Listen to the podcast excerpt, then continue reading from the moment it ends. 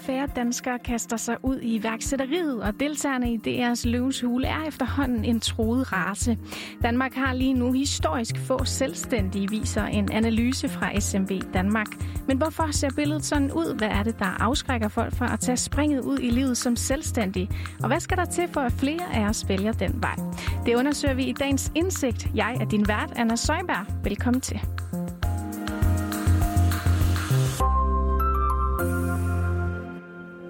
Hvis din viden om iværksætteri den begrænser sig til løvens hule på DR, så er det faktisk ikke så mærkeligt.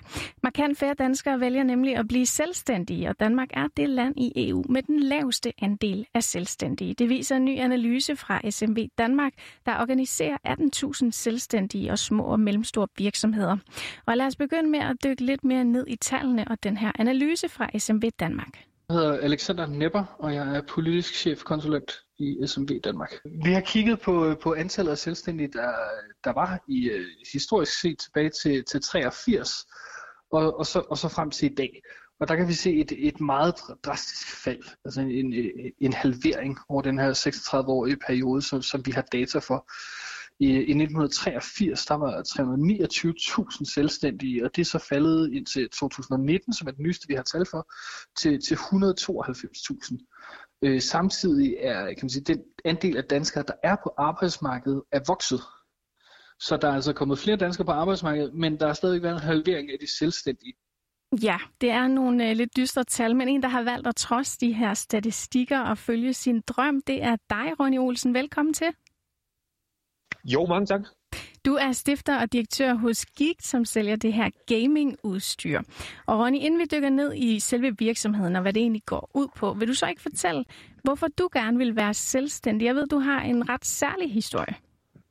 Jamen altså, jeg startede som selvstændig efter en rygskade, øh, som jeg fik, da jeg var 15 år.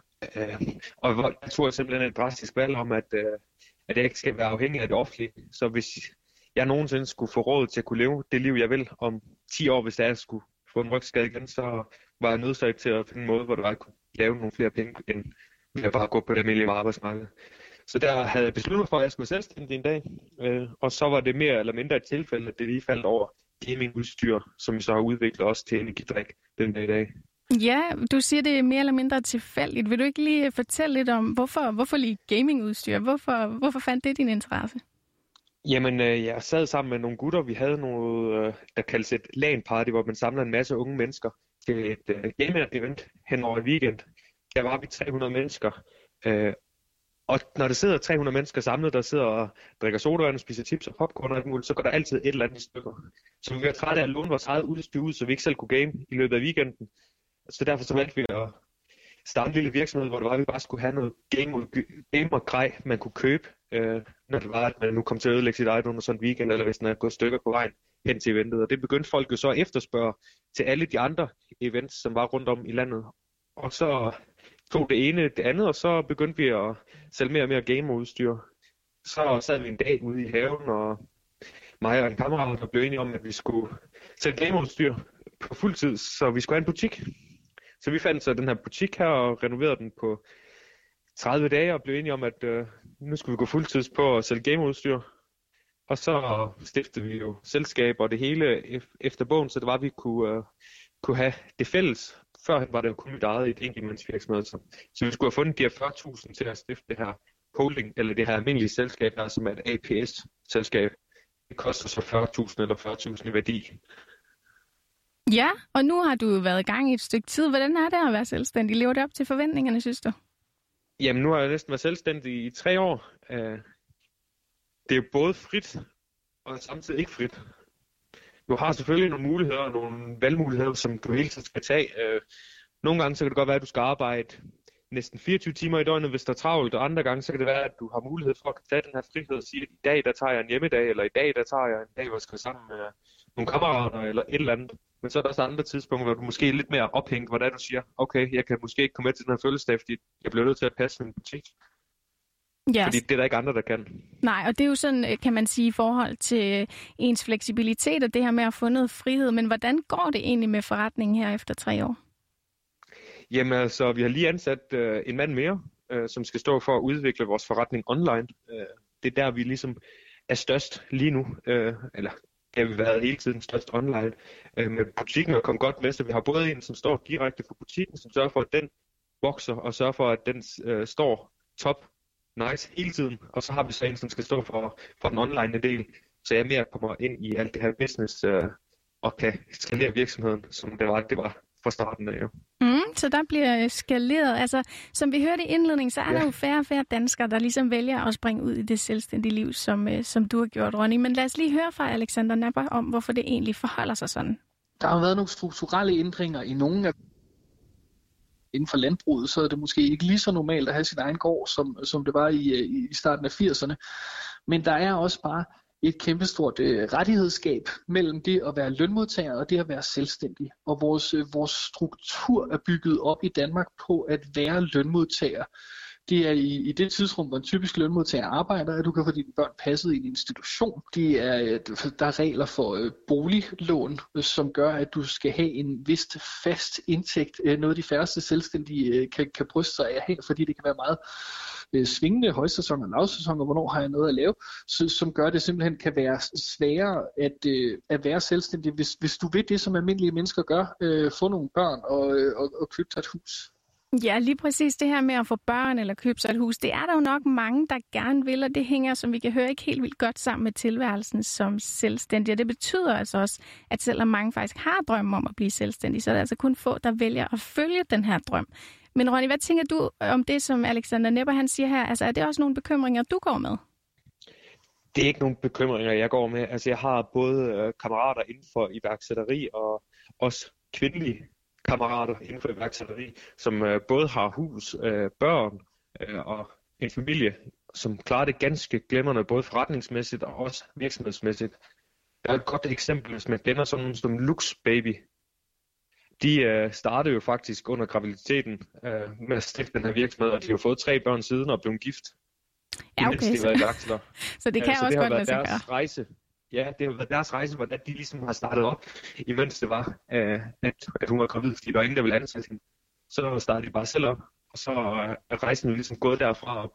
Og de har jo så fået børn i mellemtiden, også to, mens de har haft virksomheden i opstartsfasen der.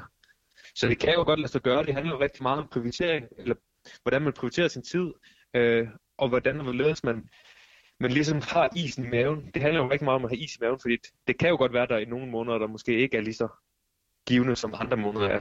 Det som man siger med højsæson og lavsæson. Men så skal man bare finde ud af, hvordan man kan strukturere det, så den her lavsæson stadigvæk kan opveje højsæsonen. Ja. Så man ikke hele, hele tiden skal leve i en højsæson, men har udgifter, som, øh, eller har indtægter som en lavsæson. Så det handler jo rigtig meget om at kunne strukturere sin virksomhed efter, at man både har udgifter og indtægter, der passer sammen. Jo. Yes, jeg hørte dig sige noget om prioriteringer og at have is i maven. Er der ellers nogle ting, man sådan skal være opmærksom på, når man øh, gerne vil blive selvstændig? Jamen, man skal jo være klar til, især i starten, at give afkald på mange ting. Det er ikke sikkert, at, øh, at de første par år, at du både kan gå til fodbold, spille håndbold, øh, være sammen med vennerne og gå i byen. Fordi det er tit ofte, når de går i byen, så sidder du måske på kontoret, fordi der er en masse opgaver, der skal laves fredag aften inden at du kan holde weekend, hvis du overhovedet har mulighed for at holde weekend, fordi der er så travlt. Så man skal jo være klar til at kan gå all in på en måde. Fordi et iværksætterlivet, det er ikke altid en dans på røde roser. Men når det så er det, så har du det så også bare 10 gange federe, end hvis der du sidder på en almindelig arbejdsplads. Det handler meget om, hvordan man er som person jo. Helt sikkert. Og så kan være, kunne være bygget til det. Ja, ja, det handler det jo nok også om ens mindset, som, som du siger her, men er der noget, du sådan mere generelt tænker, kunne gøre det mere attraktivt, øh, det her med at blive selvstændig? Noget, der kunne, øh, kunne lokke lidt flere til den branche? Personligt, der, det, det, det er jo så ikke så meget mig, den vil ramme, øh, fordi personligt så har jeg jo selv sparet op til at kunne blive selvstændig. Jeg har jo selv haft en opsparing, så jeg kunne være sikker på, at jeg altid havde en fast månedlig indtægt. Men hvis det var, at jeg ikke havde den her opsparing, så en af de ting, som kunne gøre, at jeg ville hoppe fuldtids på det, det var, hvis der var ligesom var et sikkerhedsnet. Altså, at staten eller kommunen gik ind og sagde, okay, vi giver en kontanthjælpslignende bidrag, indtil at din virksomhed kan begynde at generere noget overskud til dig selv også. Det tror jeg, at altså, man skal ikke leve som en luksusiværksætter, som, som I tit ofte bruger i min omgangskreds, det der med at være en luksusiværksætter, det behøver man ikke at være fra dag i dag. Fordi det er, du, du kan godt leve på en kontanthjælp, det er der rigtig mange, der gør. Så hvis man har noget kontanthjælp lignende noget, som kan gå ind og ligge som et sikkerhedsnet for iværksættere, indtil det er, at der kan dokumenteres, at der, der er direkte klar, klar i virksomheden til, at der, der kan udbetales løn, og til at der, du kan have din dagligdag, så tror jeg, at det kunne give rigtig mange blod på tanden til, at der er gå ud og blive iværksætter og blive selvstændig selv. Mm. Og nu snakker vi jo netop om det her med et sikkerhedsnet, som man ikke altid nødvendigvis har. Er det noget, vil du råde andre til at starte som selvstændig? Ja, altid. Jeg vil altid råde folk til, til at gå selvstændig, hvis det er, at de har personligheden til det. Der er mange, som ikke er bygget til at være selvstændige. Og så kan det her selvstændige liv godt gå hen og tage overhånd. Øh, for det er ikke alle, der er bygget til at kan arbejde selvstændigt øh, og skal sørge for, at alt det kører. Øh, og så hvis man er for travl, eller lidt til stress, eller lidt til at, at tage for hårdt på de ting, hvor du får rigtig mange nejer, du får rigtig, rigtig, rigtig, rigtig mange nejer, kontra at du får et ja. Hvis du får 100 nejer, så får du et ja. Og hvis man ikke er gearet, eller ikke, er, ikke har det her mindset til at tage imod alle de her nejer her, så kan man simpelthen ikke leve i en værksætterkultur. Fordi det er ikke en dans på røde roser, ligesom det er måske en etableret virksomhed, hvor du sidder, hvor det, er, det måske er nemt at få de her ja frem for et nej. Okay, så man skal kunne tage et nej. Har du ellers her på faldrebet et uh, sidste godt råd til folk, der gerne vil kaste sig ud i det selvstændige liv? Jamen, øh, have en god opsparing. Det er, det er det, som har, har drevet mig, det er, at jeg har haft den her opsparing, så jeg ikke skal udbetale løn, så jeg hele tiden kan reinvestere det hele i firmaet. Så spar op til dit iværksætterliv, og hvis der er et fundament for det, så er det bare springe ud. Det, der er ikke noget, der kan gå galt. Du kan altid komme tilbage og få et job i Netto, som man siger. Ja, sådan.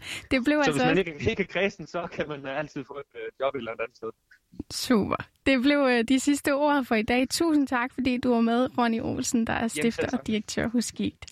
Dagens indsigt var tilrettelagt af Charlotte Bjerg her og mig, Anna Søjberg. Tak fordi du lyttede med.